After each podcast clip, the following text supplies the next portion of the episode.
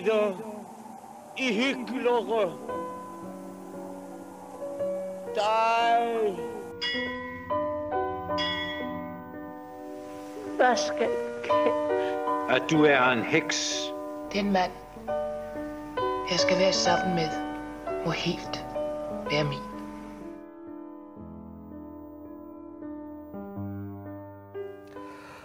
Amis de la cinéphilie et du film Aux silences éloquents, je vous souhaite le bonjour. Bonjour Monsieur Charles Nemes. Bonjour. Bonjour Monsieur Didier Philippe Gérard. Bonjour Monsieur Denis Parent. Nous allons parler comme ça avec euh, beaucoup de délicatesse et une extrême onction, si j'ose dire. Euh, on parle d'un grand cinéaste aujourd'hui qui, a- qui est un cinéaste fondateur, qui a beaucoup inspiré euh, les autres. On les citera, les autres. Euh, ce grand cinéaste, euh, le suspense est total, a la réputation d'être très austère, a la réputation d'être lent euh, dans la réalisation de ses plans, de ses séquences et de ses films. Il est lent dans sa carrière aussi puisqu'il n'a réalisé que cin- cinq films parlants, je crois, en 35 Cinq ans métrages parlant, oui. euh, à la suite de difficultés multiples sur lesquelles nous reviendrons. Je parle de Karl Theodor Dreyer, qui est danois, euh, qui est né en 1889 et mort en 1969. Une belle et longue vie, euh, difficile, euh, pour des raisons multiples, et une œuvre extrêmement, j'allais dire austère, mais ça va dissuader beaucoup de gens. C'est vrai qu'il y a de l'austérité, mais il y a aussi une sorte de grandeur, une œuvre qui tourne autour du religieux, qui tourne autour de la femme, du regard sur la femme, et qui tourne autour de la question métaphysique de croire, ne pas croire, euh, le vivant, le- le- la mort, etc. Et sur les formes, Charles, je vous laisse peut-être globalement nous dire un certain nombre de choses sur euh, l'invention des formes euh, chez Dreyer. Écoutez, il faut considérer les, les films les plus importants, c'est-à-dire de, de la Passion de Jeanne d'Arc, que malheureusement nous n'avons pas jusqu'à Gertrude, et s'apercevoir qu'il y a à la fois une parenté dans ces cinq films, donc très peu de films, espacés de 10 ans en 10 ans dans sa carrière à peu près, euh, une recherche constante et aucun système et aucune théorie. C'est-à-dire qu'il s'impose au monde avec la Jeanne d'Arc comme étant euh, l'explorateur des visages, avec un travail sur les gros plans totalement inédit pour l'époque et qui reste extrêmement singulier aujourd'hui. Et c'est ça qui reste son souvenir euh, général. On a beaucoup parlé de ça. Lui-même a beaucoup parlé de l'exploration du visage humain. Or, lorsqu'on on- on considère les films, on s'aperçoit que le cadre s'élargit euh, jusqu'à la suppression des gros plans et qu'il installe euh, des personnages dans des décors avec une caméra qui se déplace ou se déplace pas, ou, ou la caméra se déplace, ou les personnages se déplacent pour faire des plans très très longs. Au début de sa carrière, lui qui est un ancien monteur, euh, travaille le montage court, il est très influencé par Griffith et notamment la fin de, la fin d'Intolérance. Il y a une séquence dans les, les, euh, les feuilles perdues des livres de Satan qui sont... euh, C'est un qui- film muet qui est un film muet, qui, qui- qui- qui est une espèce de montage euh, extrêmement moderne qui, ra- qui rappelle Griffith. Et à la fin de sa carrière, dans Gertrude, on a, on, on a un film qui a peut-être 100 plans euh, pour, pour un film de presque deux heures, donc des espèces d'infra-découpage. On va revenir sur donc, Gertrude. donc, en tout cas, c'est quelqu'un qui, sur le plan formel, cherche, cherche photographiquement, cherche sur la lumière. C'est-à-dire que c'est- ce n'est pas de l'esthétique, c'est du sens. Euh, ça a l'air extrêmement austère. Or, ça transporte une émotion sourde et latente. Et il se remet en question de film en film, ce qui ne fait pas la même chose. Voilà. Donc c'est assez passionnant à cet égard-là. On, on peut dire de manière un peu littérale que euh, dans les héritiers, il y a euh, enfin, des gens qui l'ont regardé et qui ont appliqué un certain nombre de ces concepts. On pense à Bresson, euh, mais aussi on peut penser à Bergman, euh, dont j'ai parlé juste avant, qui lui a développé une carrière beaucoup plus vaste et, beaucoup plus axée sur la chose dramatique, on va dire. Sur la musique, Didier, il y a des, généralités à dire. c'est pas.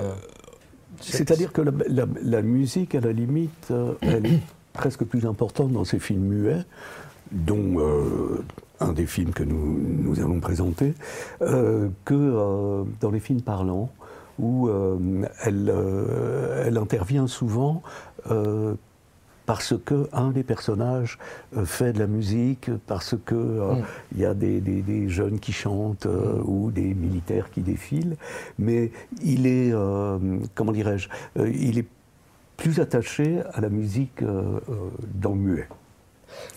Oui, enfin, sauf que- sauf qu'on on n'a pas de traces formelles de préconisation musicale euh, à, à jouer sur ces films muets, alors qu'à partir de, de Vampire, qui est son premier film parlant, il y a une musique composée, alors même s'il n'y en a pas beaucoup, euh, il n'y a pas, il y a pas pardonnez-moi, je vous contredis, mais il n'y a, pas- il y a pas que les, que, que, que, que les musiques de, dans le décor. Je veux dire, ne serait-ce que la fin de Gertrude, c'est voilà. La musique, qu'entendent les personnages et la musique dite diégétique, Mhm.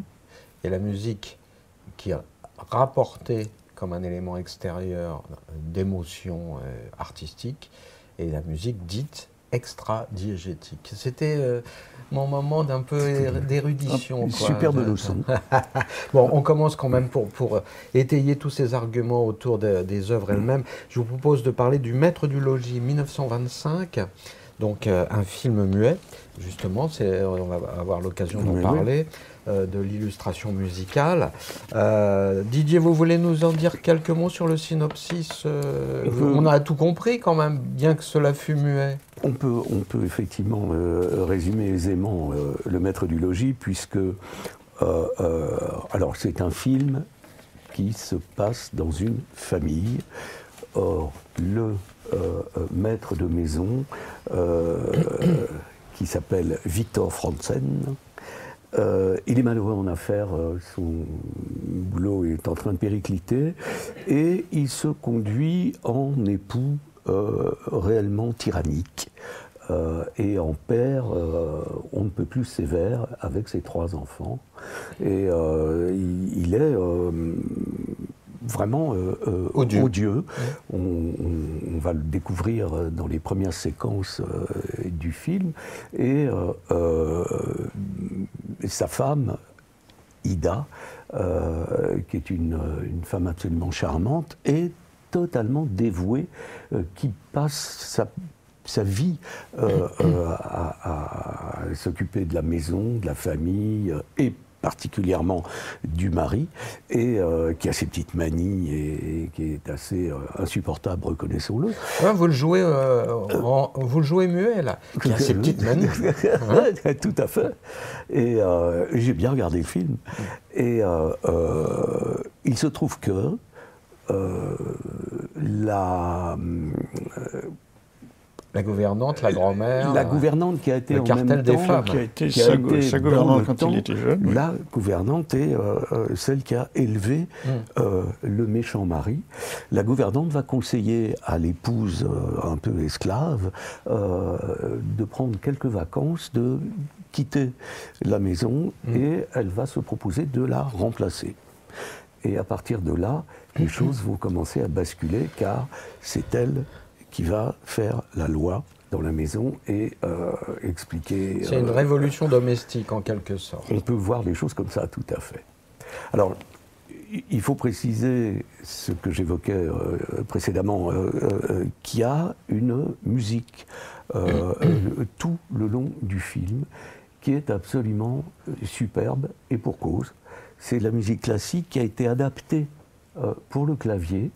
Euh, et il y a euh, la symphonie inachevée de, de- de- Schubert, il y a du Brahms, euh, il y a du Schumann, le tout formidablement bien joué au piano par une pianiste dont j'ai noté le nom et qui s'appelle Sarah Davis Buchner. Et c'est tout à fait plaisant. Mais ça, ça qualifie le film tel qu'on peut le voir aujourd'hui. Sauf que ce, ce- ce- ce ne sont pas, encore une fois, des, des- des préconisations du, du réalisateur de l'époque. On n'en sait rien. Puisque, puisque même sur la Jeanne d'Arc, on n'a pas de liste exhaustive de, tout à de fait ce qu'il aurait fait. Mais c'est ce qui- n'enlève rien au, au plaisir et au confort de, vo- de voir le film comme on le voit maintenant. Exactement. La vraie question, c'est pardon, c'est de savoir que quand le film était projeté dans une salle, il y avait un pianiste de, qui Oh, était bien là, sûr. Et, quelles œuvres étaient interprétées, on ne le sait pas, euh, pour accompagner euh, Mhm. l'action. Voilà. Est-ce que c'est, oui, c'est ça, c'est. C'est vraiment intéressant d'imaginer qu'il pouvait y avoir une sorte de variation, quelque chose un peu aléatoire dans l'accompagnement musical, Bien qui en réalité était presque plus tourné vers le public que vers le film, euh, en l'occurrence. Bon, Euh, chers amis, c'est intéressant ce film. euh, si je puis me permettre un commentaire, c'est que on voit, c'est pas, c'est un film un peu il- illustratif par rapport à la, à la, à la convention religieuse, c'est-à-dire qu'on assiste à, à- à- on va dire, à la conversion d'un homme à, sa ré- la, à la compréhension de ce qu'est l'amour conjugal. Donc il y a un peu un discours un peu, euh, un, un- un peu sommaire qu'on ne retrouvera pas dans les œuvres suivantes, puisque le religieux hante tous les films de, de Dreyer, qui était euh, lui-même apparemment un homme croyant. Euh, par contre, ce qui est assez intéressant, c'est, et on aura l'occasion d'en reparler, c'est le cartel des femmes qui apparaît déjà dans ce film-là, c'est-à-dire qu'il y a, la- il y a plusieurs générations. C'est quelque chose qu'on retrouve avec les femmes âgées qui sont parfois un peu des duègnes euh, à la manière espagnole, quoi, un peu autoritaires avec les jeunes hommes, et des jeunes femmes qui sont soumises, euh, soumises à un ordre social, patriarcal, etc. Euh, et, et, euh, ce qui est et, et des petites filles. Il y a les trois générations de femmes. Et à chaque fois, on a la sensation qu'il y a chez Dreyer quelque chose d'un ordre caché qui va permettre aux femmes de re- euh, reconstituer une forme de pouvoir sur la domesticité. Oui. Euh, en tout cas, c'est le cas et on verra ça, on verra ces échos-là euh, dans d'autres films comme euh, Ordette. ou, Mais c'est très, Gertrude. troub- c'est très troublant de voir ce film, même s'il y a des aspects un petit peu caricaturaux au début. Mm. Au jour où nous sommes, où euh, les débats sur la charge mentale, sur, euh, sur euh, le féminisme légitimement font rage, et, et- et tant mieux, il y a quelque chose de, de- de très très précurseur dans, dans cette affaire-là. Et d'ailleurs, la place des femmes dans l'ensemble de de Dreyer est, est tout à fait singulière parce que parce qu'elles sont elles sont centrales. Euh, quand elles, sont, quand elles sont victimes, elles sont triomphantes néanmoins parce qu'elles sont portées par, par, par, par une foi intérieure supérieure à l'opposition qu'on leur, leur donne. Et puis elles sont souvent euh, euh, à l'origine de la radicalité, du- de la résolution ou de la victoire hypothétique sur, sur le problème qui leur opposait. Donc c'est un, un cinéaste féministe. euh, Ah, oui, oui. On peut, on peut effectivement Absolument, il convient de le redire très très haut et fort. C'est- C'est très très frappant. Ouais. Euh, ou de la transcendance. Elles sont aussi parfois, mais on, bon, on aura l'occasion d'en reparler. Euh, après, euh, d'autres choses à dire sur le maître du logis. On est dans une période, donc c'est encore un cinéma muet, c'est encore une période où Dreyer sort. euh, il a appris très jeune, à l'âge de 22 ans, après avoir fait des petits métiers d'ailleurs qui n'ont rien à voir. Il a travaillé dans la compagnie des télégraphes. il était passionné à l'époque pour l'aviation, c'est-à-dire sur la technologie de son temps, la technologie très novatrice et ça n'apparaît jamais dans son cinéma. Euh, enfin, je- le, le fait qu'il ait été passionné par l'aviation, par exemple, je pense, je pense pas qu'il y ait, même dans ses films co- contemporains, qu'il y ait un seul avion qui passe, quoi. Même pas l'onde d'un chemtrail euh, dans le ciel. Bon, bref. Euh, oui, pardon, Charles. Non, mais je veux dire, en même temps, la, la- la préoccupation technologique fait que euh, lorsqu'il considère le cinéma, il se pose des questions techniques. Je veux dire, et c'est- et et c'est un technicien ultra euh, compétent et euh, aventureux. Et, et innovant, oui. et inno- innovant. Enfin, on va parler de vampires, mais je voudrais juste revenir un instant, si vous permettez, sur le maître du logis. C'est que c'est un drôle de film muet, parce que c'est un film muet dans lequel on parle beaucoup. Ouais. C'est-à-dire c'est un film qui, qui appelle le parlant sans savoir qu'il va arriver. C'est-à-dire que c'est un film des chances euh, euh, dialogo-psychologisants. Enfin, C'est un film muet bavard. C'est un film muet, bah, enfin, en tout cas, en tout cas parlant. Oui, Il y a, il y a ce mot qu'on prête à Godard, euh, pas à son âme, mais beaucoup de prête à Godard qui disait le, le, le- le cinéma n'était pas muet, il était sourd, c'est-à-dire qu'on n'arrêtait pas d'y parler, c'est qu'on n'entend simplement pas ce qu'ils disent. Et dans le cas particulier, ce n'est pas, ce n'est pas pesant, c'est-à-dire qu'on finit par rentrer dans cette cadence et, entre guillemets, on les entend parler.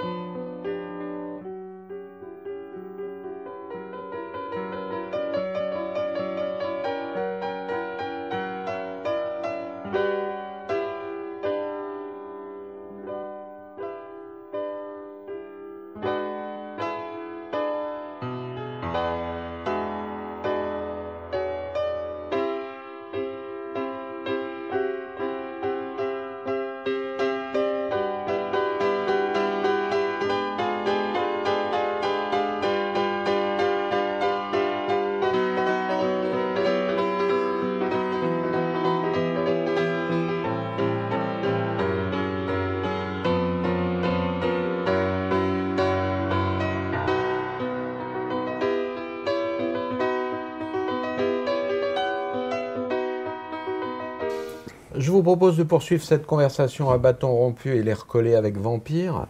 Euh, film très important de 1932. Il n'y a que des films très importants pratiquement dans, cette session du, du salon.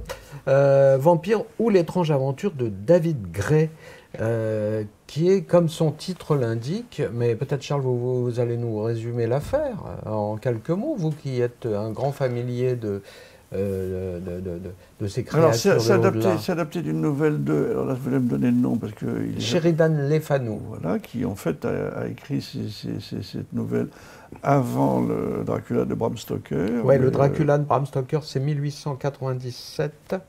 Et Camilla, qui est donc le- la nouvelle principale, est de 1872. Donc, Bram Stoker s'est inspiré de Le Fanu. Voilà, et donc c'est une, une adaptation très euh, distante et libre de, la nouvelle.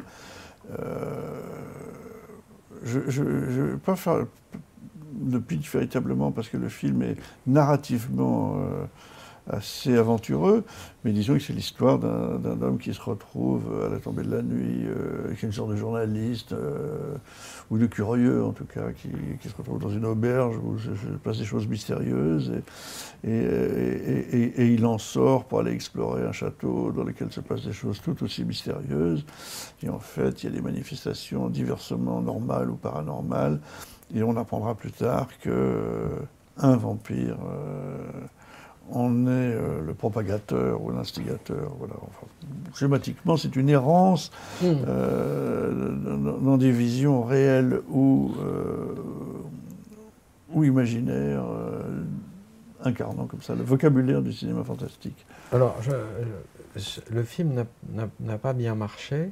Il n'a pas bien marché parce que le mythe du vampire n'est pas celui exactement qu'on attendait, euh, puisque je pense que le spectateur de l'époque, peut-être même le spectateur d'aujourd'hui, s'attendrait beaucoup à des vampires euh, qui euh, surviennent et, et mordent au cou euh, avec une grande... euh, Il y a très peu de sang dans le film. Mhm. Il y a pas de oui, le vampire n'a presque accessoire. Il y a pas de fait, il, agit dans, il agit dans l'ombre, il agit par derrière. Mais- Voilà. Euh, et euh, et, c'est, euh, et le film, d'une certaine manière, trahit Sheridan Le Fanu, puisqu'il y a une femme vampire, certes, mais euh, chez Sheridan Le Fanu, Camilla, c'est, l'histoire, c'est une histoire d'amour saphique entre une femme et sa, sa compagne vampiresse, qui lui pompe toute l'énergie, mais c'est... Donc bref, il n'y a pas cette dimension saphique dans le film, mais il y a la dimension de la femme vampire. Mais là où le film est dé- dé- enfin déstructuré, si j'ose dire, en matière de récit, c'est qu'il est archi structuré en matière de représentation euh, cinématographique. Euh, On en revient à ce qu'on disait tout à l'heure sur euh, la préoccupation technologique. C'est-à-dire qu'il y a dans ce film euh, tout un travail sur le sens de marche de la prise de vue, euh, sur les surimpressions, euh, sur les jeux d'ombre. Il y a des mouvements d'appareil extrêmement sophistiqués dans, le- décor du château. Donc voilà, c'est une, sorte- de promenade apeurée dans, un monde de plus en plus mystérieux et de plus en plus hostile, avec des images effectivement extrêmement fortes, dont celle que vous avez citée avec le paysan et Sappho qui, euh, qui annonce la camarde de, de Bergman de manière très claire avec, euh, avec euh, un casting de visage euh, extrêmement tendu ou extrêmement innocent comme celui de la, la- la jeune femme qui est vampirisée, euh, avec un travail sur la lumière euh, très particulier qui n'est pas le même dans les intérieurs et les extérieurs. Oui. C'est-à-dire que quand ils ont fait Oui, des essais avec. Rudolf Maté au début sur les extérieurs, ils ont eu un effet de voile qui n'était pas, qui n'était pas prévu et ils ont trouvé que ça ajoutait du trouble. Et donc ils ont reproduit euh, la faute technique pour en faire... euh, Ouais, une- L'accident industriel est devenu euh, un, un apport artistique. voilà, et de la même manière, le titre, le, le titre vient d'une d'une faute de frappe sur je ne sais quel document de production où on a mis un Y par erreur, et puis opportunément, Mhm. ils, ont, ils ont décidé de le conserver. Donc, donc c'est une chose. J'ai j'ai vu une interview de Dreyer où il parle de ça, c'est-à-dire que il est beaucoup plus euh, réceptif à ce que le hasard ou euh, la sérendipité, euh, comment euh, peut lui apporter qu'on ne croit. C'est-à-dire que c'est extrêmement préparé, médité, réfléchi, et en même temps, si quelque chose se produit qui peut être vertueux, il l'adopte. Et il en ira ainsi de ses relations aux acteurs. Didier, euh, votre point de vue sur le film, qu'est-ce qui vous a frappé dans Vampire? C'est un faux film de genre en fait. Oui, et en même temps, ce que soulignait à l'instant euh, Charles, c'est qu'il y a effectivement, euh, pour l'époque, des, idées de filmage et de, de trucage, allons jusqu'à trucage, euh, il y a des arrêts sur image avec ensuite euh, des personnages qui se détachent euh, de ce qu'ils étaient. Et ça, c'est assez, c'est assez impressionnant. Et surtout, ça contribue à l'ambiance un peu étrange de tout le film, qui n'est pas, soyons honnêtes, qui n'est pas un film qui donne le, le- le frisson de peur euh, que certains films de vampires euh, Ah, c'est pas la. Hammer, hein, c'est pas la. Non, mais il y a justement il y a une ambiance en tout cas euh, tout à fait particulière. c'est une sorte de po- poésie mortifère. euh. Oui. Et après, je pense que je pense qu'il y a quand même créé des précédents. Je vais me permettre de, de vous montrer une chose. Euh, Ben, en fait, c'est un film plus romantique qu'expressionniste au fond. ceci est le personnage du docteur qui est Mhm. très important. Mhm. Et ceci est le professeur dans le bal des vampires de Polanski. Oui. Donc on ne peut pas imaginer que Polanski n'ait pas vu ce film et qu'il ne se s'en soit pas inspiré. Et l'ensemble de l'œuvre de Dreyer, on le verra encore par la suite, a laissé des traces et des, ci- des cinéastes importants. Donc donc euh, c'est une espèce d'initiateur. euh, Oui. Oui, oui, oui, oui. Et puis, c'est un inventeur de forme, on l'a déjà dit. Moi, euh, pour euh, relayer ce que vous avez dit, il y a cette, il y a, il y a cette image assez. euh, qui aujourd'hui. Il y a des choses qui ont vieilli, euh, si j'ose dire. euh, L'expression est toujours un peu maladroite, mais il y a des choses qui n'étonnent plus aujourd'hui. Euh, en revanche, il y a des, quand même des moments qui restent extraordinairement frappants. Je pense à cette- ce moment où un personnage s'assoit sur un banc ou sur, un- enfin, sur une chaise et il y a son ombre. euh, Son double. son double, euh, le doppelganger, comme disent les Allemands, le double maléfique, qui fait pas la même chose, qui se lève à un moment et qui s'en va. Et l'image est extraordinairement frappante parce que tout le film est, c'est presque plus un film de hantise qu'un film de vampire. Mhm. C'est-à-dire que c'est un film sur les, les- les deux dimensions, euh, la réalité et, et l'onirisme, euh, le cinéma et la vérité. Enfin, il y a comme ça une sorte de, de duplication des êtres qui jouent et, et qui sont joués, ou des personnages qui sont hantés. Enfin, en ce sens, le film est en effet un très long poème. Et c'est son premier film parlant. Euh, Il y a un dialogue euh, assez économe, sauf dans une longue scène où euh, la femme vampirisée, euh, je, spoil, mais c'est pas très grave, évoque ses tourments. Et là, cher ami, on a une musique originale dédiée. Ah, nous avons effectivement une musique originale et on est totalement dans le classique et pour cause. le, film arrive 3-4 ans après euh, l'arrivée du parlant et du film sonore. Donc euh, le musicien euh, qui s'appelle Wolfgang Zeller est un, musicien classique qui était surtout connu pour ses musiques de scène. Euh, et euh, j'imagine que Dreyer est allé le chercher au théâtre. Et euh, il fait une musique symphonique tout à fait euh, présente et, euh, et efficace. Alors, on peut dire pour l'anecdote que ce M. Zeller s'est illustré par des choses moins recommandables par la suite, euh, parce qu'il a fait la musique du Juif suisse. Mais bon, Alors, juste pour, euh, pour euh, compléter sur, les- sur la thématique des vampires, qui est assez importante dans le cinéma de l'époque, puisqu'on a euh, le, le mur, enfin le mur Nao qui est de, de 22, euh, Nosferatu, euh, qui était très expressionniste pour le coup, contrairement à Vampire, qui est plus un film euh, Oui. onirique au fond. Euh, plus inquiétant qu'effrayant. Euh, et puis il y a le Todd Browning, le Dracula de Todd Browning, qui est euh, la même année, en 1932, que Vampire. Donc il y a une appétence du public de plus en plus pour, Pour frissonner pour en salle. frissonner avec le- les voix Mhm. jaillies de l'au-delà maintenant qu'on peut commencer à les entendre. Juste encore deux choses à propos du film. C'est le film est aussi connu pour la singularité in- incroyable et audacieuse d'un point de vue qui est celui euh, qui a frappé beaucoup de cinéastes par la suite, qui est que euh, on est dans le point de vue du mort à un moment, en tout cas de l'enterré. C'est-à-dire que la caméra est dans le cercueil alors même qu'on est en train de refermer le truc, ce qui est assez saisissant, et ce d'autant plus qu'on n'est pas certain que la scène soit vraiment réaliste, rêvée, euh, que le personnage soit mort ou mort-vivant. Enfin bon, il y a toutes ces dimensions à la fois dans le film, et c'est ça qui le rend hein, extraordinairement singulier, et comme d'habitude chez Dreyer, terriblement innovant. On a la sensation de ne pas avoir vu ça, euh, en tout cas de cette manière.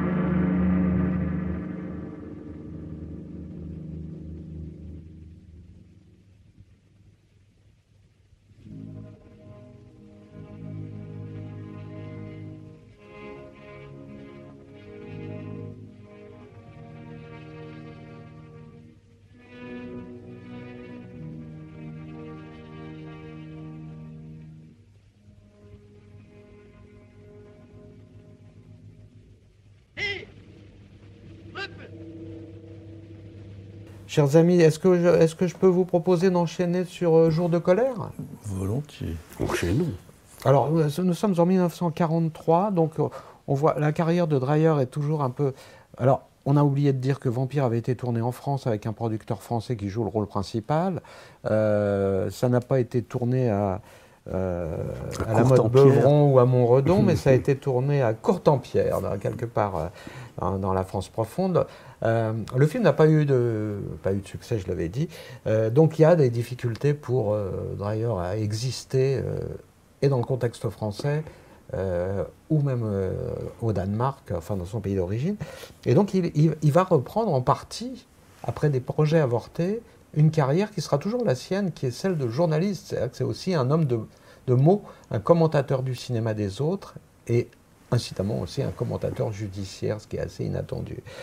Mais en 1943, voilà donc Jour de colère, qui est un film très important, très intéressant, que je vous résume en, quelques mots, euh, qui, raconte l'histoire de... C'est un film en, costume, euh, si j'ose dire. C'est un film sur le puritanisme, raconte comment on, euh, on, persécute les sorcières. Donc là, il y a une incarnation féminine de la sorcière pure et de la jeune sorcière de la vieille sorcière, et euh, la, corruption euh, des élites religieuses qui, euh, en fonction de leurs intérêts personnels, décident de qui est une sorcière qu'on brûlera et qui, et, qui, on sauvera.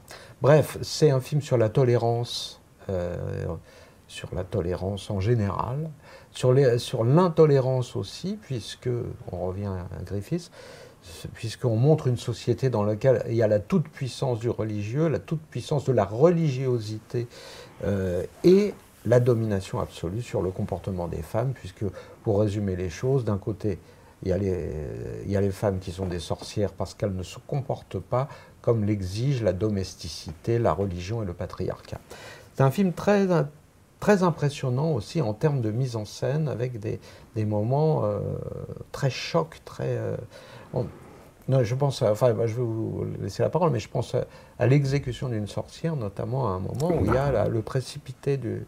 Euh, il y a de la torture, mais avec cette sensation de distance quand même. Euh, c'est à comprendre dans un autre aspect de la grammaire dreyerienne, c'est que euh, les choses les plus fortes, en fait, ne sont pas montrées. C'est ce genre de moment où on coupe et on passe dans le regard de celui qui y assiste avec un travail sur le son qui devient de plus en plus euh, complexe. Surtout sur les off, donc surtout sur les choses mhm. non montrées. Euh, et, la chose suggérée, plus que la chose montrée, prend, une, force inattendue. C'est-à-dire qu'on est à l'encontre de ce que nous faisons aujourd'hui, où euh, numérique aidant, nous montrons tout.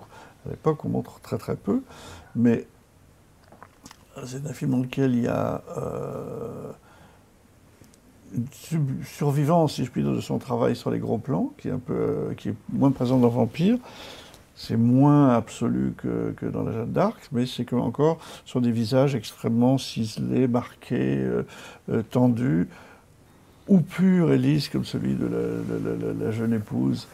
euh, Innocente. pas si innocente que Non, ça, puisque, il- puisque amoureuse de qui il ne faudrait pas.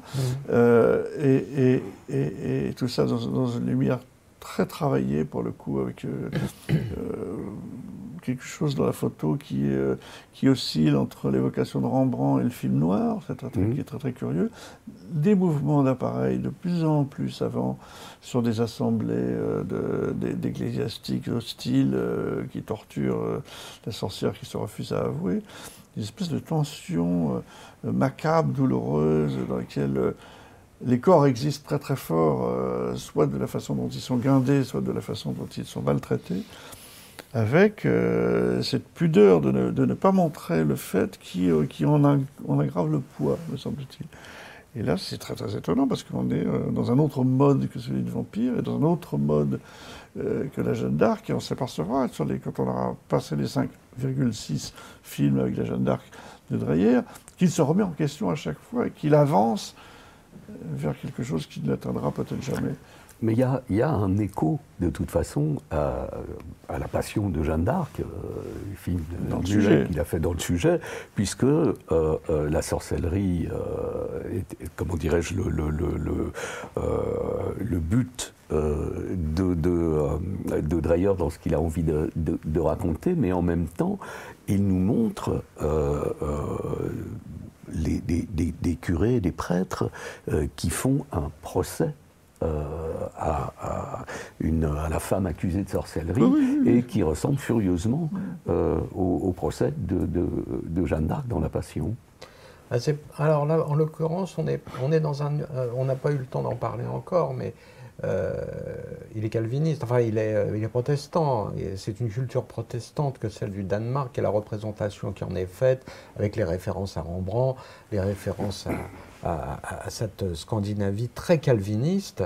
euh, c'est- un milieu qui est aussi. euh, d'une intolérance et d'un sectarisme dont on reverra d'ailleurs Ok, effets oui. dans un film futur, euh, très important, où en effet la place de la femme est, est archi assignée, peut-être presque plus encore que dans, dans- dans- dans la dimension catholique et latine, quoique.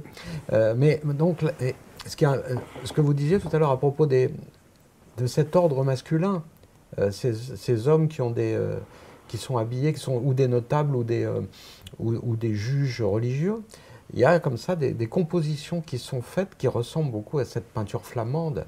Rembrandt est cité évidemment, mais il y a presque un arrêt sur image, c'est-à-dire qu'on peut constater que dans certains plans, les acteurs ne bougent à peine, les regards ne bougent presque pas, c'est-à-dire qu'ils sont presque dans des situations de figuration intelligente, de figuration. Et ça, c'est vraiment un travail de mise en scène sur, euh, sur les acteurs et sur leur comportement, le- la dépsychologisation pour générer de l'attitude, générer de... Et par contraste, tout ce qui euh, montre euh, la jeune femme fautive Ouais. avec son gandin, euh, c'est fait dans la nature, c'est beaucoup plus fluide, c'est dans une lumière qui est beaucoup plus avec douce. des sortes de solarisation. Voilà, et, et là, ça m'appelle à, par- à parler d'une autre chose qui est constante chez Dreyer. Donc, ce que je vais dire là s'applique au film suivant.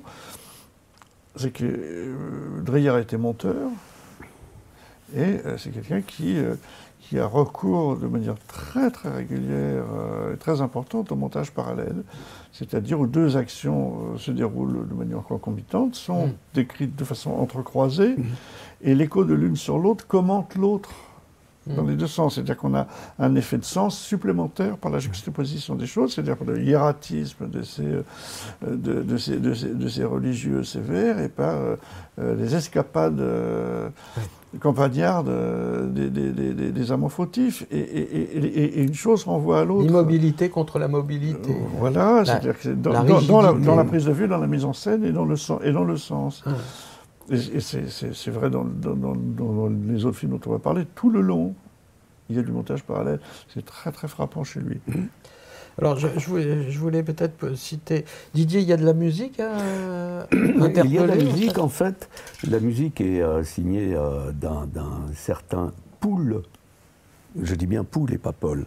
Euh, euh, Poul Scherberg, euh, qui est un, un organiste à l'origine, euh, qui était euh, en, fonction euh, dans une des cathédrales, euh, enfin une des grandes églises euh, danoises, et qui est un compositeur classique également, qui a écrit des symphonies, des opéras, des musiques de ballet, et trois musiques de films, dont deux pour Dreyer. Celui-ci et celui dont nous allons parler juste après. Alors, juste avant de parler du film suivant, chers amis, je voulais quand même vous. On n'aura pas tant l'occasion de le faire, mais si, quand même un peu. Il y a de la réplique. Il y a de la réplique et euh, il y a d'assez- jolies choses. C'est-à-dire qu'il y a euh, le, le personnage féminin principal, dont on, qui, en fait, de l'épouse idéale se transforme en épouse adultérine, donc en sorcière, au fond. Euh, elle dit deux fois à deux, deux hommes différents quelque chose de très beau, mais ça n'a pas du tout le même sens. Elle dit Je te vois à travers mes larmes. Et dans un cas, c'est une déclaration d'amour, et dans l'autre, c'est euh, C'est de la quasiment- souffrance. c'est de la c'est- c'est c'est quasiment un, un testament. Euh, et euh, il y, a- il y a une autre euh, réplique que je ne résiste pas à vous dire. Euh, donc on a brûlé une sorcière qui s'appelait Martha, et un des religieux dit En ce jour, Martha fut brûlée pour la plus grande gloire de notre Seigneur. et donc le cynisme absolu, enfin cette sorte d'i- d'illumination criminelle, euh, traverse toute l'œuvre de Dreyer et on va la retrouver en effet assez vite. Et je- juste une dernière chose pour dire que une des palmes d'or récentes d'un cinéaste danois est très inspirée, euh, de manière délibérée, de Jour de colère. Et c'est un film de Lars von Trier qui s'appelle Breaking the Waves, qui se termine, on s'en souvient, euh, avec des cloches qui battent dans le ciel.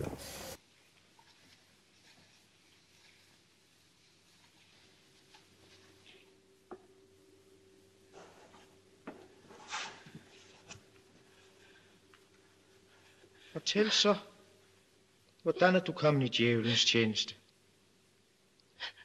Nå, svar. Når du alligevel ikke bekende. Hun har ikke fået nok. Jo. Jo. Svar så. Hvor mødte du første gang djævelen? Var det på Galjebakken? Ja. Du måtte trampe på korset. Ja. Han forbød dig at gå til alders. Du måtte afsværge Gud og Kristus. Og forskrive din sjæl til djævelen for tid og evighed. Ja. Har du mere at bekende? Nej.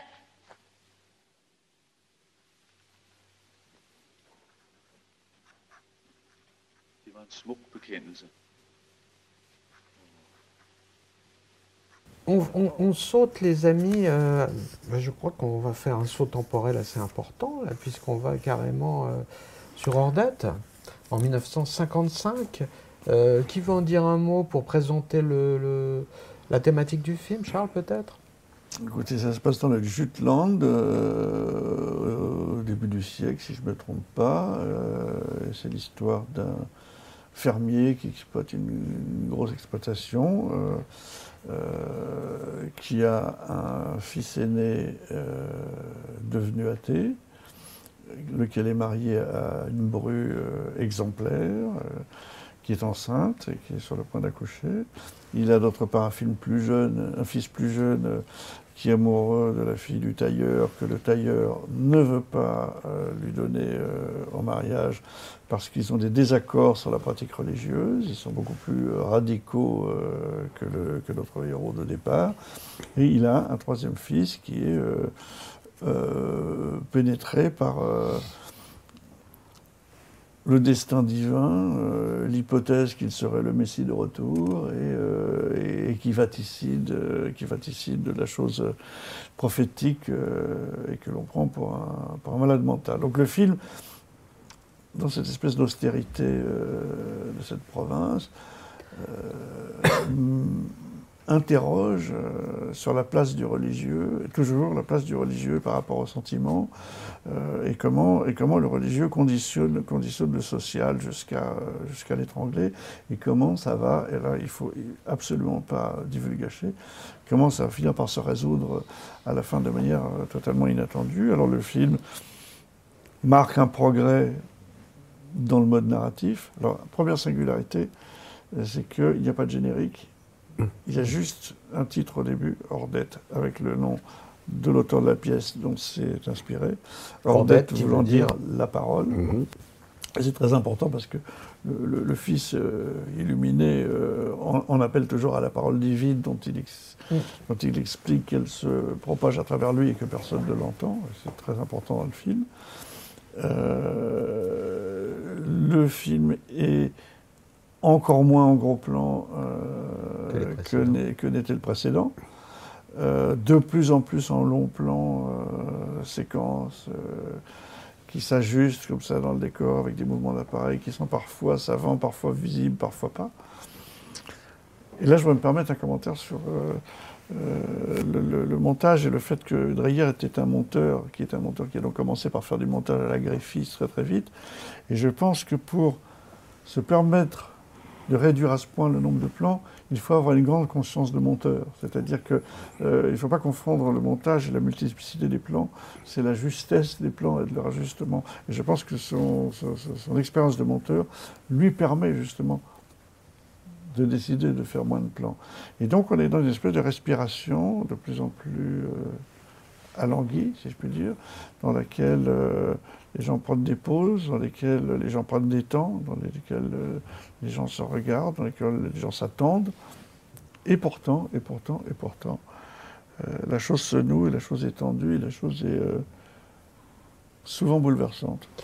Didier, je ne pense pas que vous soyez un homme extraordinairement religieux. Le- les, les- les débats métaphysiques, les, dif- le- les- les- les différentes facettes de, de- de la représentation religieuse dans ce film ne vous ont pas interpellé plus que ça, je pense. Pas vraiment. euh, Je dois être tout à fait honnête en disant que euh, le- j'ai été. euh, je me suis ennuyé. Euh, J'ose l'avouer, euh, le long de toutes ces conversations et ces débats euh, religieux sur. je ne vais pas commencer justement à, le mettre en place, mais je veux dire, il n'y a quasiment que ça. Et quelque part, le personnage le plus intéressant, celui qui est le plus amusant, entre guillemets, c'est euh, le fils qui se prend pour Jésus. euh, et euh, qui se promène en balançant des, des- des paraboles un peu énigmatiques. Alors, ouais, moi, j'ai pas, pas un goût manifeste pour la religion, mais c'est plus complexe que ça. Il se prend pas pour Jésus. Il se sent porteur de la parole de Dieu. Oui, enfin, que, les gens ne le veulent pas l'écouter. Mais c'est intéressant parce que, parce que, en revanche, il y a une querelle entre la façon dont on exerce la religion, dont on ne conteste pas le bien fondé, entre le père de famille principal de la ferme et, euh, et le tailleur qui, lui, a la tête d'une sorte de. Secte. Oui, de sectique, euh, sectaire. Secte Euh, et, protestante. et- et- et au milieu, c'est encore une fois, passage de femme très déterminant, euh, cette, cette bru exemplaire qui, elle, essaye de tout arranger et qui est l'épouse de celui qui ne croit plus. C'est-à-dire que, l'athéisme est présent et, et- et à la différence de, de, de- de Jour de colère, n'est pas désigné comme euh, infiniment criminel et, et destiné au bûcher. Donc, on, donc on, on est, on est dans autre chose. On est dans autre chose, c'est-à-dire euh, dans, dans une société à ce point enrégimentée par la religion, y a-t-il en fait une place pour le sacré si je, pouvais, si je peux dire?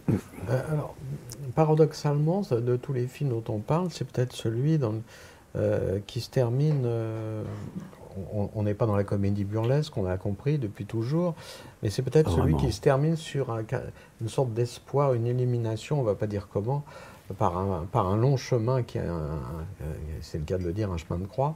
Euh, et, mais il y a quelque chose de la joie dans ce film. C'est-à-dire que euh, chez Dreyer, il y a quand même euh, comme chez la plupart des gens qui sont imprégnés de cette culture protestante, on a la sensation que quand même c'est un univers qui euh, est gouverné par la souffrance, c'est-à-dire que la rédemption passe par la souffrance dans la chair. Et là, il y a quand même quelque chose qu'on retrouve chez Dreyer assez souvent, l'amour. C'est-à-dire que c'est l'amour qui permet, euh, donc un amour qui est comme un acte divin, comme un geste divin qui passe au travers des hommes, c'est l'amour qui permet d'ab- d'aborder une certaine forme de joie.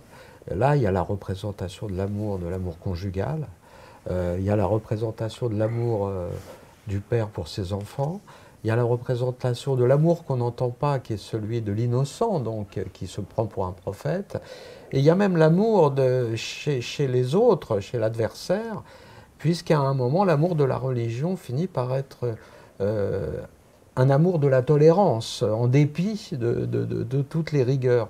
Donc il y a... Et le film est intéressant en termes de mise en scène aussi, parce que souvent, euh, il filme le ciel. Moi, c'est des trucs de cinéphilie qui me font toujours rire, genre il s'est filmé un ciel et tout ça. Mais là, en l'occurrence, ça a du sens parce qu'il y a ce fameux plan où on les voit sortir, il y a du linge qui vole dans le ciel, un plan absolument admirable.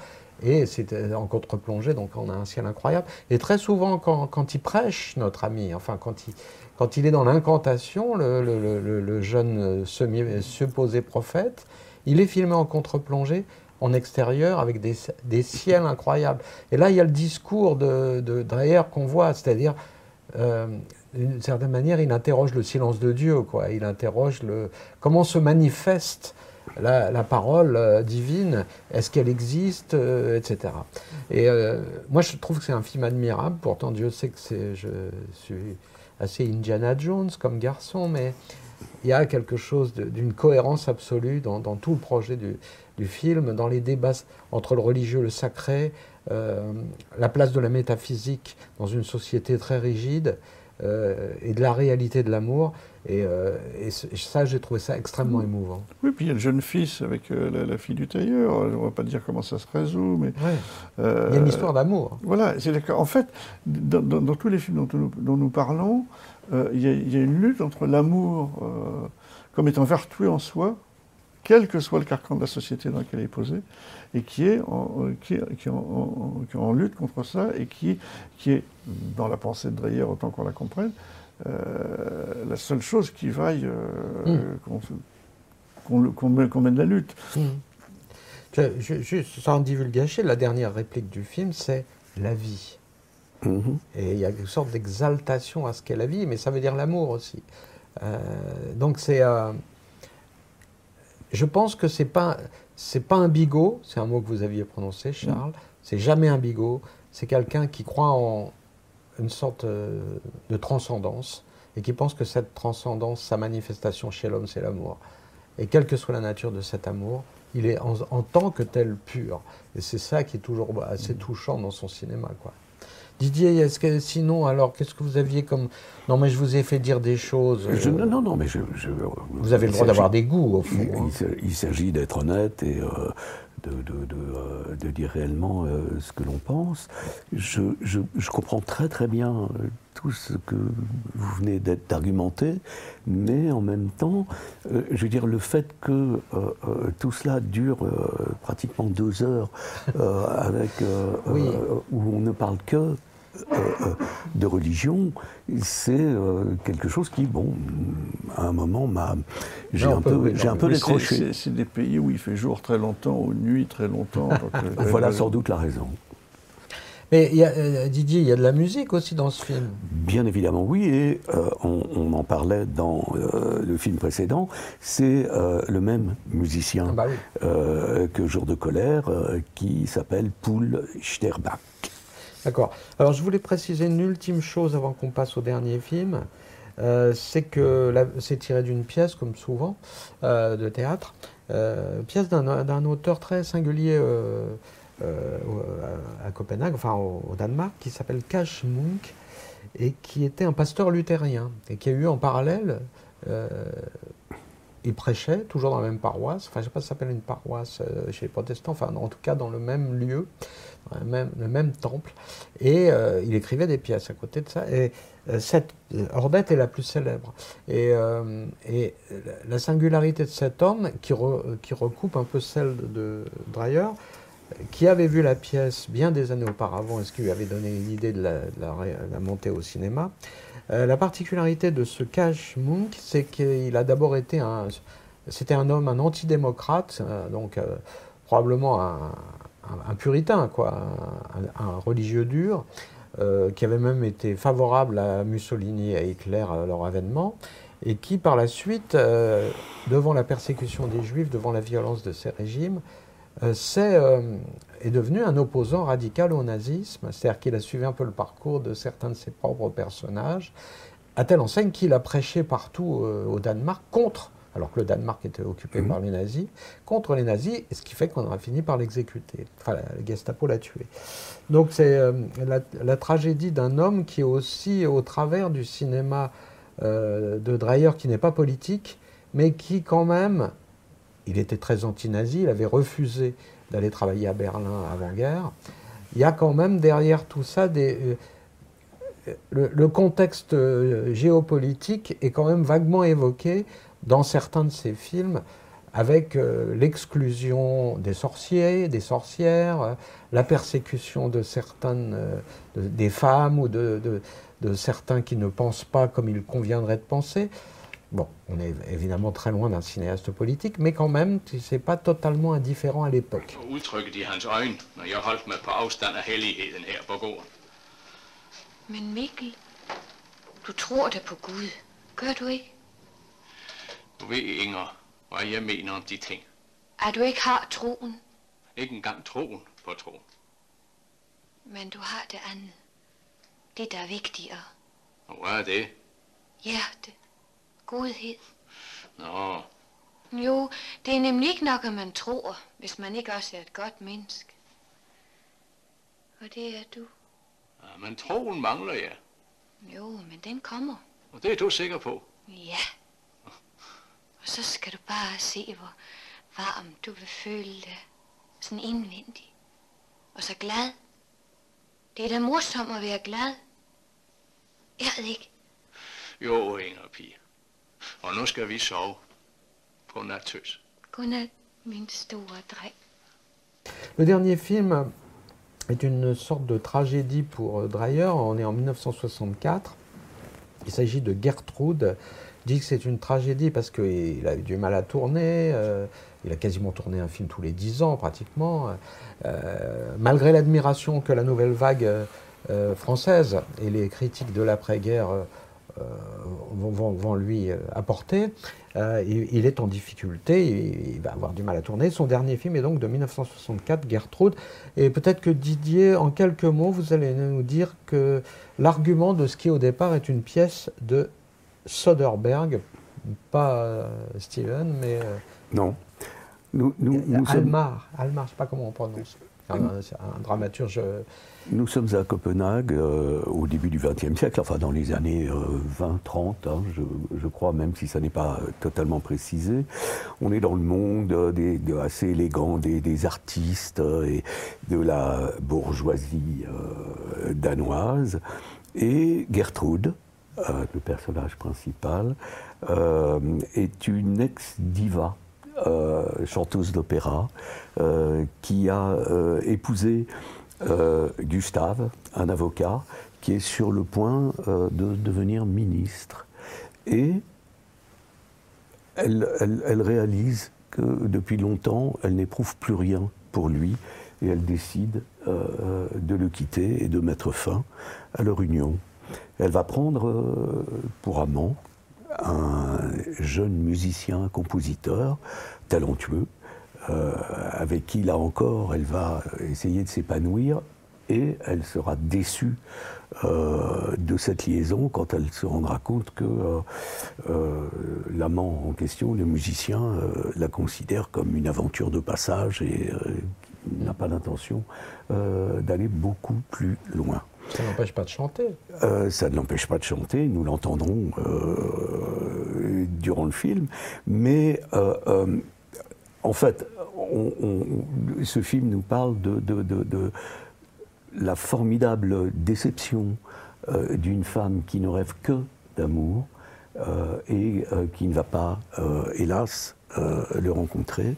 Euh, Bah, on revient nos thématiques, hein, dans celles dont on parlait juste avant. oui, tout à fait. Alors, il faut aussi quand même euh, préciser que euh, Gertrude est interprétée par une comédienne qui s'appelle Nina Pence Rhodes et qui est assez fascinante, reconnaissons-le.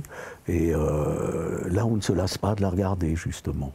C'est intéressant que c'est la première fois qu'on cite un des comédiens, enfin en dehors de Falconetti, mais ben, c'est un film qu'on. euh, Jeanne d'Arc, on l'a pas, mais on se souvient de Falconetti à cause de son visage. Mais c'est la première fois dans les cinq films Mhm. dont on a parlé qu'on cite le nom d'un comédien. Pas tant parce que c'est des mauvais comédiens, mais parce que c'est peut-être le film dans lequel il y a une singularité de la comédie euh, tout à fait particulière. Ah oui. C'est-à-dire que euh, on se rapproche presque de l'abstraction là, dans la manière de jouer, dans la manière de mettre en scène des situations dramatiques, des situations de tragédie, mais qui sont comme passées sous un filtre de, de, de distance. quoi. C'est le film le plus distancié, et Mhm. c'est pour ça d'ailleurs qu'il a été très raillé à sa sortie, qu'il a été dé- très décrié.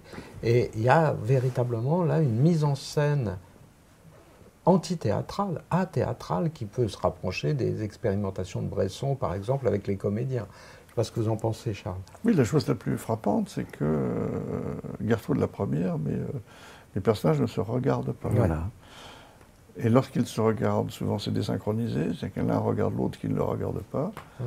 Mais c'est déjà un événement. C'est-à-dire qu'on sent tout d'un coup euh, la différence de euh, Ouais. position, de posture. Et quand très rarement ils se regardent, alors à ce moment-là, c'est le feu d'artifice euh, émotif. Et c'est un. Oui, ce sont, ce sont de, de longues séquences de dialogue qui sont en fait des. Non pas des échanges, mais des oppositions, des oppositions de sentiments, des oppositions de radicalité. des- Voilà. Donc c'est un discours très très très étonnant sur la radicalité de l'amour, Ouais. hein, qui, est, euh, qui, est la, qui est la- qui est la seule ambition profonde du personnage de Gertrude, qui est euh, au fond là déchirée entre euh, le mari qu'elle quitte, qu'elle n'aurait épousé que par commodité, euh, le jeune amant qui n'a pas pour elle la considération qu'elle euh, qu'elle mérite vu le sentiment qu'elle est prête à, avoir pour lui, l'ancien Ouais, euh, un avec lequel l'ex-amant qui, euh, qui est le est un- un personnage avec poète, lequel euh, très choses ne sont pas réparables. Et et- et un a un camarade d'études qui se désole de n'être que camarade. Et, et c'est un discours sur la radicalité de l'amour, sur l'impossibilité de l'amour. Et elle n'espère que ça, tout en disant l'amour est une souffrance, l'amour n'est pas un bonheur. Et elle est euh, incarnée dans ce paradoxe. Alors, c'est oui, c'est extraordinairement euh, distancé. euh, Oh, oui. extraordinaire. Il y a, il y, a, il y, a, il y a des trouvailles de mise en scène absolument extraordinaires dans un plan avec le miroir, lorsque, vous- lorsque vous, apparaît. vous le verrez. et sur le plan d'esthétique et sur le plan du sens symbolique, c'est extrêmement fort. Il y a cette personne, cette actrice qui est, pour l'anecdote, l'épouse de, de l'acteur qui, qui joue le mari qu'elle quitte. Donc c'est tout à fait. Non, de- non qui joue le. le- pardon, l'épouse de l'ancien amant, pardon. Je, Oui, oui, du poète. de- du poète dans la, dans la vie, puisque Dreyer ne trouvait pas d'actrice, il a proposé sa femme, et ce qui aurait pu être sa révélation a été euh, sa fatalité, parce que je crois qu'elle n'a plus fait de film après ça. Donc, ni elle ni Dreyer. Mais, mais euh, et, et- et ce film, oui, qui, était assez moqué à ses sorties, est devenu, euh, est devenu une sorte de film culte dans une sorte de cinéphilie, de monde Mhm. cinéphilique extrêmement exigeant. Et moi, je dois dire qu'effectivement, sur le papier, pour moi, c'est rebutant. Et à le revoir, C'est assez je me envoûtant, me Oui, voilà, on se fait C'est en- envoûter par. C'est c'est une omelette norvégienne. C'est-à-dire que c'est- c'est- c'est chaud euh, dehors et froid dedans, quoi, ou, froid, ou le contraire. C'est-à-dire qu'il y a une frigidité incroyable des situations euh, de passion et de rupture, avec euh, des gens qui... euh, on est dans une incommunicabilité absolue, Mhm. une incapacité à communiquer, et des acteurs qui jouent relativement à plat, et, et, euh, et sans, et sans se regarder, comme vous le disiez. Et pourtant, il y a des moments où, avec des expl- il y a un moment, ça pleure. C'est-à-dire qu'il y a un homme qui se met à pleurer. Ça devient presque un événement euh, surnaturel. À un moment donné, le mari, le mari hausse la voix. Voilà. Oui, c'est ça. Très, très, on, très, est, très- on, on est dans des, dans des, dans des pudeurs extrêmes, c'est même, on ne sait même plus des pudeurs, on est dans des rigidités euh, sensorielles, ce qui est assez- assez intéressant parce que par, ailleurs, c'est pour ça que je parle d'omelette norvégienne, enfin l'occurrence d'omelette danoise, il y a quand même des, des allusions à la sexualité. Ah, très clair, oui, oui, oui. Et c'est-à-dire, elle, elle se déshabille pendant qu'il. Elle va se donner à lui, elle va se donner à son jeune amant, et elle va se déshabiller, et elle sort de la pièce. On sait qu'elle se déshabille, parce qu'elle a commencé à enlever. Mm. On sait qu'elle va, se- qu'elle va être nue et l'attendre dans le lit, puisqu'elle va se donner à lui, elle l'a annoncé. Et lui, pendant ce temps-là, il joue du piano, et la caméra reste sur le piano. Euh, Avant qu'il, n'aille- euh, avant qu'il ne la rejoigne. Donc il y a une- un érotisme, quoi. Il y a une représentation du désir.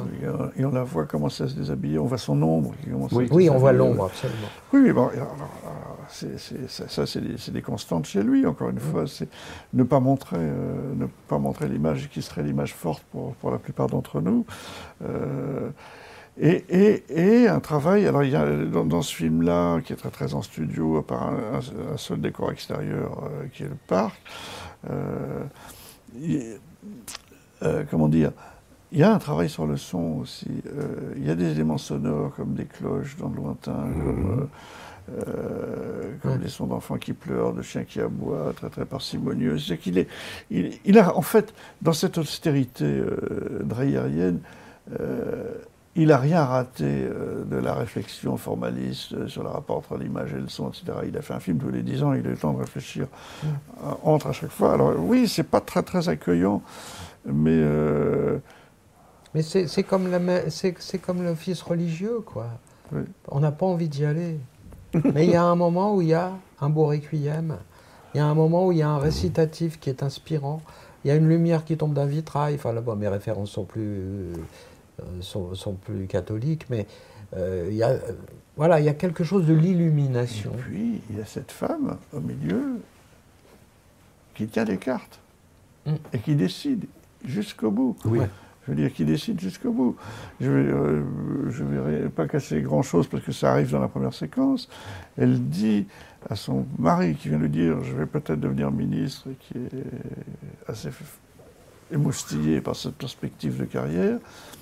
Elle lui dit Je vais te quitter parce que souviens-toi, quand on s'est marié, on s'était dit qu'on se réservait la liberté euh, de se séparer. Il dit Mais oui, mais pas maintenant. Elle dit Ben si. Ben oui. C'est ce qu'on avait dit, mon gars.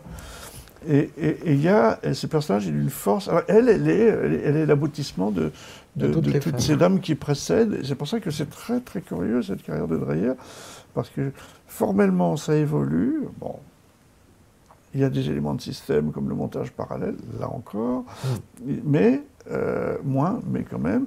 il- oui, euh, le rapport au gros plan qui a disparu, euh, des plans de plus en plus longs avec des mouvements d'appareil qui sont là très très économes, et c'est plutôt des circulations de, de- de comédiens qui se rattrapent, qui se perdent, qui se retrouvent. Mais au fond, je pense qu'il parle de la même femme. Je veux dire, de, de, oui, de- mais- de- de- de celle du maître du logis, en passant par Jeanne d'Arc, en passant par.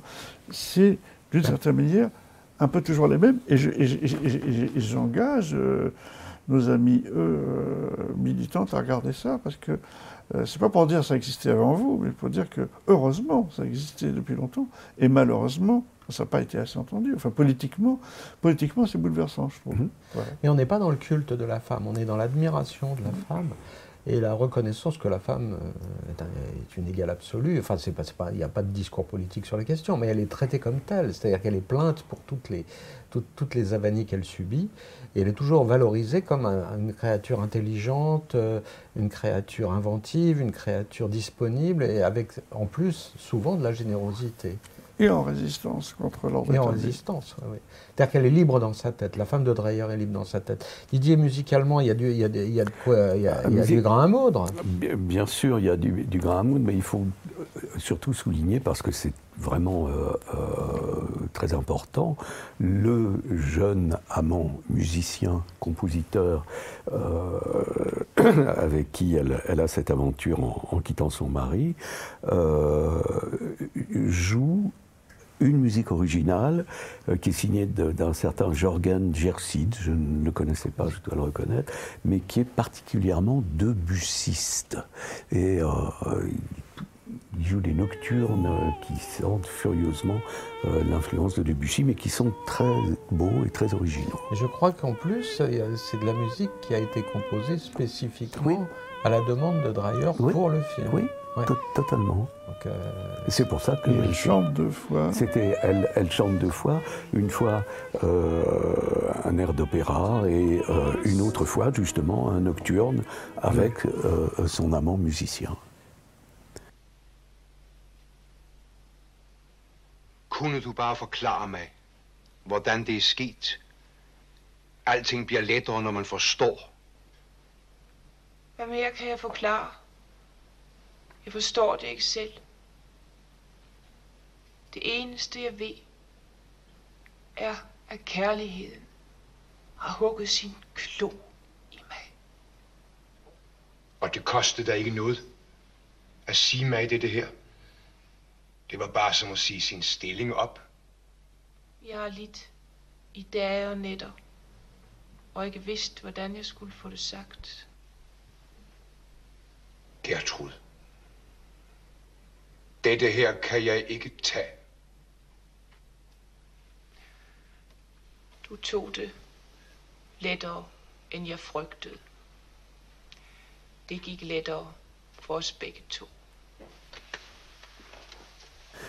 Eh bien, chers amis, je vous propose euh, d'en rester là, sauf si vous avez des choses, euh, des révélations à sortir de votre poche à propos de cette carrière un peu rare, un peu austère, mais ça va bien ensemble, un peu méditative, souvent euh, empreinte d'une grande poésie, euh, et qu'on a eu le plaisir de découvrir ou redécouvrir pour ce salon, parce que c'est vrai que c'est une borne importante, que cet homme a beaucoup marqué ses contemporains, les plus différentes générations de ses, de ses contemporains, puisqu'il a eu une vie relativement longue et une carrière paradoxalement relativement longue.